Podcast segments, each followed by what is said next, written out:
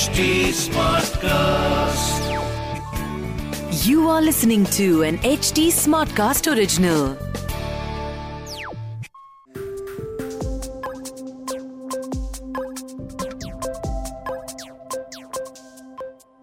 Crypto current के listeners से एक मुझे काफ़ी अपने बारे में शिकायत मिलती है कि यार आप इथीरियम पे इतनी बात नहीं करते, आप इथीरियम टू पॉइंट ओ के बारे में बात नहीं करते, क्या आप बिटकॉइन मैक्सी हैं या बिटकॉइन मैक्सिमलिस्ट हैं? तो सबसे पहले तो मैं ये बताना चाहता हूँ कि मैं किसी भी क्रिप्टो करेंसी का मैक्सी या मैक्सिमलिस्ट नहीं हूँ, और इथीरियम के ऊपर इतनी अभी तक मैंने बात नहीं करी, ये चीज़ हंड्रेड परसेंट करेक्ट है। बट इस एपिसोड में इसी वजह से हम खाली बात करेंगे इथीरियम टू पॉइंट ओ, यानी इथीरियम का मर्जर जो मच अवेटेड है और काफ़ी लंबे टाइम से विटालिक ब्यूटेरिन बात कर रहे हैं कि अब होगा अब होगा अब होगा और इथीरियम फैंस की तो आंखें तरस चुकी। क्रिप्टो करेंट के इस एपिसोड में समझते हैं कि इथीरियम काम कैसे करता है और इसको टू पॉइंट ओ के लिए नीड ही क्या पड़ी। सबसे पहले आपको समझना पड़ेगा कि इथीरियम के साथ तीन करेंट प्रॉब्लम्स हैं जिसे हम ट्राइफेक्टो ऑफ क्रिप्टो भी बोलते हैं। सबसे पहले इट इज नॉट स्केलेबल, यानी ये खाली एग्जीक्यूट कर सकता है पंद्रह ट्रांजैक्शंस पर सेकेंड, विच मीन्स कि ट्रांजैक्शंस को प्रोसेस करने के लिए बहुत ज़्यादा टाइम लगता है, बहुत ही हाई गैस फीस होती है। नंबर टू, ये सस्टेनेबल नहीं है क्योंकि करेंटली ये प्रूफ ऑफ वर्क पर है और ये बहुत ज़्यादा ह्यूज कंप्यूटिंग पावर यूज़ करता है और इलेक्ट्रिसिटी यूज़ करता है। In my opinion this is not an issue with Ethereum, but काफ़ी सारे लोगों का मानना है कि एक इशू है। नंबर थ्री, सिक्योरिटी, यानी इस पे फिफ्टी वन परसेंट अटैक कभी भी हो सकता है। तो अब इथीरियम के मर्ज के लिए सबसे ज़्यादा डिमांड कहाँ से आई? सबसे ज़्यादा डिमांड आई कम्युनिटी से, जो ये चाहती थी कि इसकी ट्रांजैक्शन स्पीड्स को इंक्रीज़ करा जाए, नंबर ऑफ ट्रांजैक्शंस ज़्यादा हो सकें पर सेकेंड, और जो gas fees hundred dollar, two hundred dollar, three hundred dollar, five hundred dollar तक भी जाती है वो मिनिमाइज हो सके, लाइक अदर ब्लॉकचेन्स जैसे कि बाइनांस, फैंटम या एवैक्स। तो इथीरियम मर्ज जो अभी ऑलमोस्ट टू थर्ड कंप्लीट हो चुका, इसके अंदर द कॉन्सेप्ट इज कि हम इथीरियम को ट्रांजिशन कर देंगे एक नए और अपडेटेड ब्लॉकचेन के ऊपर, और ये होगा एक set of interconnected upgrades for the existing Ethereum network. तो सुनने में तो बहुत ही फैंसी लगता है, जैसे आप अपने फ़ोन में अगर एंड्रॉयड या आईओएस को रेगुलरली अपडेट करते हैं वैसे ही तो इथीरियम अपडेट होगा। जी हाँ, अपडेट तो वैसे ही होगा with one small exception, Ethereum already live है। और इसके लिए एक चीज़ मैटर करती है कि हर एक दिन जहाँ इथीरियम पे कुछ काम करा गया, हमें लाइव करते टाइम उसको भी अकाउंट में लेना होगा। मैं आपको इसका एक एग्जाम्पल देता हूँ। मान लीजिए आपकी गाड़ी ख़राब हो चुकी पर अभी भी ये गाड़ी चल रही है और आपकी गाड़ी बंद नहीं हो सकती। अब आपकी गाड़ी में एक मैकेनिक आता है, वो बैठता है और वो चलती गाड़ी को ही ठीक करना चाहता है। ये बहुत ही इम्प्रैक्टिकल और डिफ़िकल्ट लगता है सुनने में, राइट? बट ये सिचुएशन है इथीरियम के साथ, क्योंकि इथीरियम ऑलरेडी रनिंग है, बहुत सारी ट्रांजैक्शंस होती हैं, बहुत सारे क्रिप्टो करेंसीज इसके ऊपर बिल्ट इन है। इसका करंट प्रोग्रेस हॉल्ट करके कुछ नया क्रिएट करना इज नॉट पॉसिबल, जिस वजह से ये ट्रांजेक्शन, ये मर्जर काफी डिफिकल्ट है। हालांकि इसका इंटेंशन अच्छा है कि ज्यादा सिक्योरिटी, ज्यादा स्केलेबिलिटी और ज्यादा सस्टेनेबिलिटी होगी, but it is very difficult. अब बात करते हैं कि इथीरियम टू पॉइंट ओ के गोल्स क्या हैं।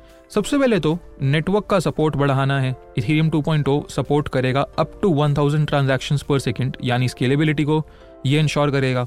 Number two, fifty one percent attack के अगेंस्ट सिक्योरिटी ज़्यादा मिलेगी। एंड नंबर थ्री, ये प्रूफ ऑफ वर्क से प्रूफ ऑफ स्टेक पे जाएगा, जो अभी तक ज़्यादा एनवायरमेंट एंड एनर्जी एफिशिएंट माना जाता है, और ये इंटेंसिव माइनस को हटाता है, यानी ये सस्टेनेबिलिटी बढ़ाता है।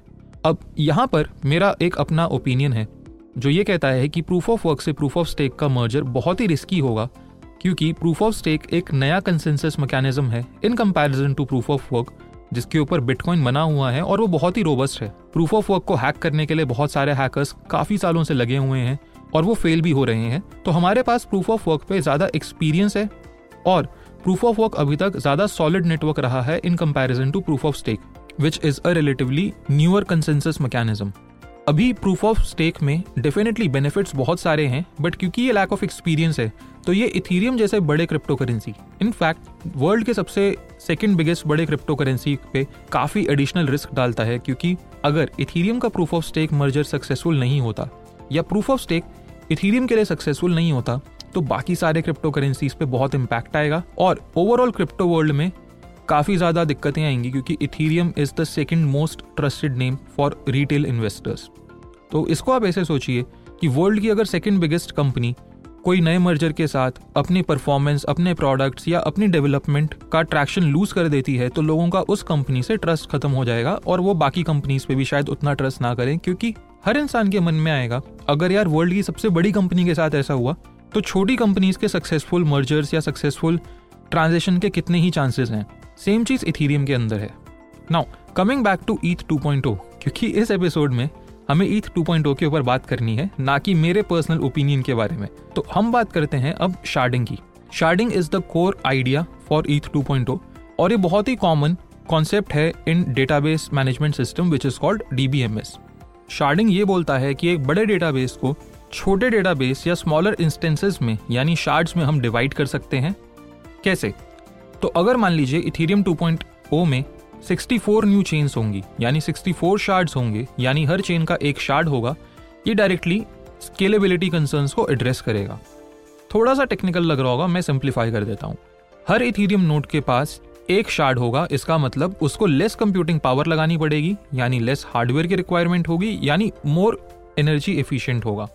और क्योंकि हमने सिक्सटी फोर नोड्स लगा दिए या सिक्सटी फोर शार्ड्स लगा दिए या सिक्सटी फोर न्यू चेन्स लगा दिए, अब हर चेन के पास अगर थोड़ा थोड़ा डेटा भी सेव्ड है तो भी वो डिसेंट्रलाइजेशन मेंटेन कर सकती है और सारे सबसेट ऑफ डेटा के साथ सारा डेटा अपने पास स्टोर कर सकती है। यहाँ से स्टोरिंग भी ज़्यादा एफिशिएंट हो चुकी। इसका मैं आपको एक एग्जाम्पल और देता हूँ। थोड़ा टाइम ट्रैवल करते हैं, हम चलते हैं चालीस पचास साल पहले दिल्ली में, जब इलेक्ट्रिसिटी आनी ही स्टार्ट हुई थी और पूरे दिल्ली में एक से दो ही प्लांट्स होते थे जो पूरे ग्रिड्स को इलेक्ट्रिसिटी प्रोवाइड करते थे। और अगर ये प्लांट्स में कोई मैल फंक्शन हो गया या इलेक्ट्रिसिटी चले गई तो पूरे शहर की इलेक्ट्रिसिटी एक साथ चले जाती थी। धीरे धीरे धीरे धीरे करते करते ये चीज़ें बेटर हुई। जब मैं छोटा था तो मेरे को याद है कि अगर लाइट जाती थी तो ऑलमोस्ट मेरे पूरे एरिया की लाइट एक साथ जाती थी। लोग घरों से नीचे उतर आते थे और बात कर रहे होते थे कि यार यहाँ यहाँ यहाँ के एरियाज में भी पक्का लाइट गई होगी। वर्सेस अगर हम आज देखते हैं, आज अगर लाइट जाती है तो एक साथ एक सोसाइटी के सारे घरों की भी लाइट नहीं जाती, वहाँ पे कुछ ही घरों की लाइट जाती है। हुआ ये कि दिल्ली के अंदर बहुत सारे छोटे छोटे छोटे छोटे ग्रिड सिस्टम्स डेवलप करे गए और वहाँ से इलेक्ट्रिसिटी को डिसेंट्रलाइज कर दिया गया।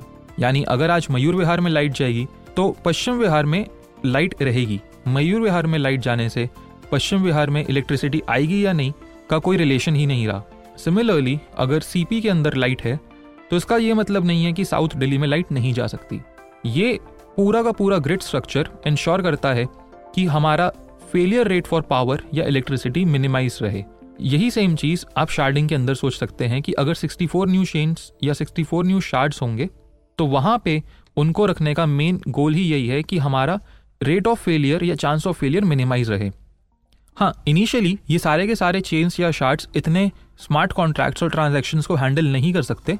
इनिशियली ये खाली डेटा ही प्रोवाइड करेंगे और कलेक्ट करेंगे, बट विथ टाइम ये सारे के सारे ट्रांजैक्शंस को भी हैंडल कर सकेंगे और इसके लिए हमें लेयर टू सॉल्यूशंस की नीड होगी जिन्हें बोलते हैं रोलअप्स। तो combination of sharding and rollups से हम इथेरियम को देखते हैं कि शायद ये लगभग वन लाख ट्रांजैक्शंस पर सेकंड तक स्केल हो सके।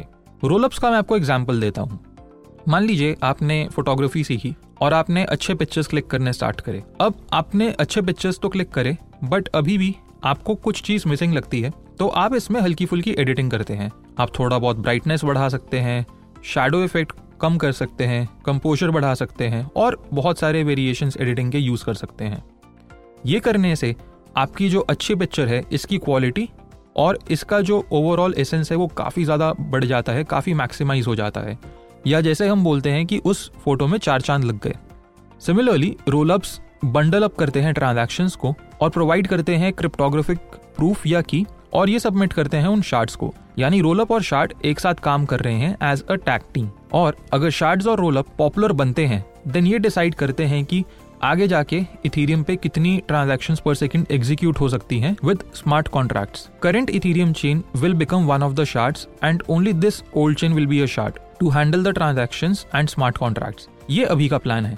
अब इसके साथ बात करते हैं बीकन चेन के बारे में जो एग्जिस्ट करती है in parallel with Ethereum blockchain, जिसका पर्पस है प्रूफ ऑफ सिस्टम को टेस्ट करना और इंश्योर करना कि इवेंचुअली इथेरियम मेन नेट एक बार मर्ज के बाद एडॉप्ट करा जाएगा बाय जनरल पब्लिक। और ये बीकन चेन रिस्पॉन्सिबल है स्टेकर्स को रैंडमली चूज करने के लिए रादर देन डिसाइडिंग कि किसके पास fifty one percent of stake रहेगा, ताकि इथेरियम की सिक्योरिटी भी इंश्योर्ड रहे। रैंडमनेस इज इम्पोर्टेंट एंड इसी वजह से हमारे पास बीकन चेन है और यही हमारा सबसे पहला इथेरियम टू पॉइंट ओ का रोड मैप भी था।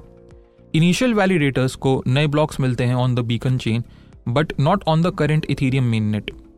And once Ethereum mainnet becomes part of Ethereum two point O, only the shards will be able to add new nodes to them.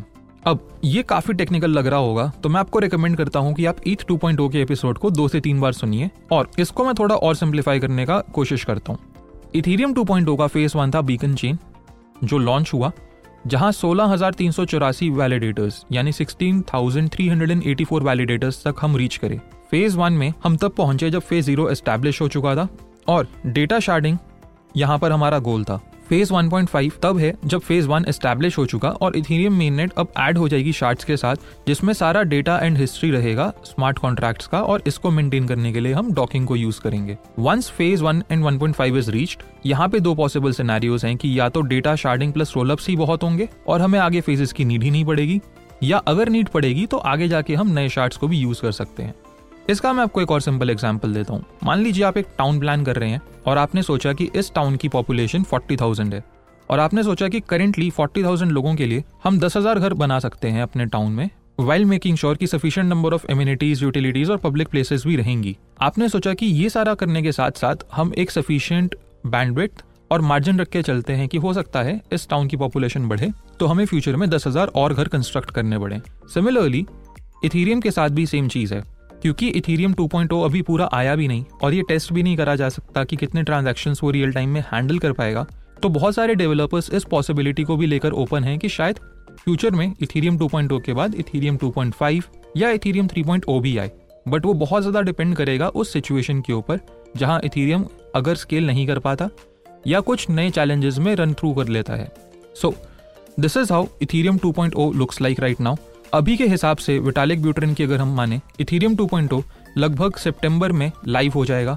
The best part is कि Ethereum two point O का two third काम लगभग हो चुका, इसके दो chains पे testing हो चुकी एंड अब खाली थर्ड इसकी टेस्टिंग बची है। सो so, मैं पर्सनली बहुत एक्साइटेड हूँ for Ethereum two point O क्योंकि irrespective of what opinion I have I have very little knowledge about the way Ethereum works in comparison to the core development team. तो मैं team पे ज़्यादा trust करता हूँ और मैं देखना चाहता हूँ कि इथेरियम टू पॉइंट ओ कैसा काम करता है और क्या वो सारे गोल्स जो कि सस्टेनेबिलिटी, स्केलेबिलिटी और सिक्योरिटी के हैं उनको मीट कर पाता है या नहीं। मैं उम्मीद करता हूँ ये एपिसोड सुन के आप ईथ टू पॉइंट ओ के बारे में काफ़ी चीज़ें समझे होंगे और अगर आपके पास कोई क्वेश्चंस हैं तो उन्हें होल्ड करिए, पहले इस एपिसोड को दोबारा सुनिए और अगर फिर भी कोई क्वेश्चंस हैं then you can reach out to me और मैं मिलूंगा आपसे क्रिप्टो करेंट के अगले एपिसोड में।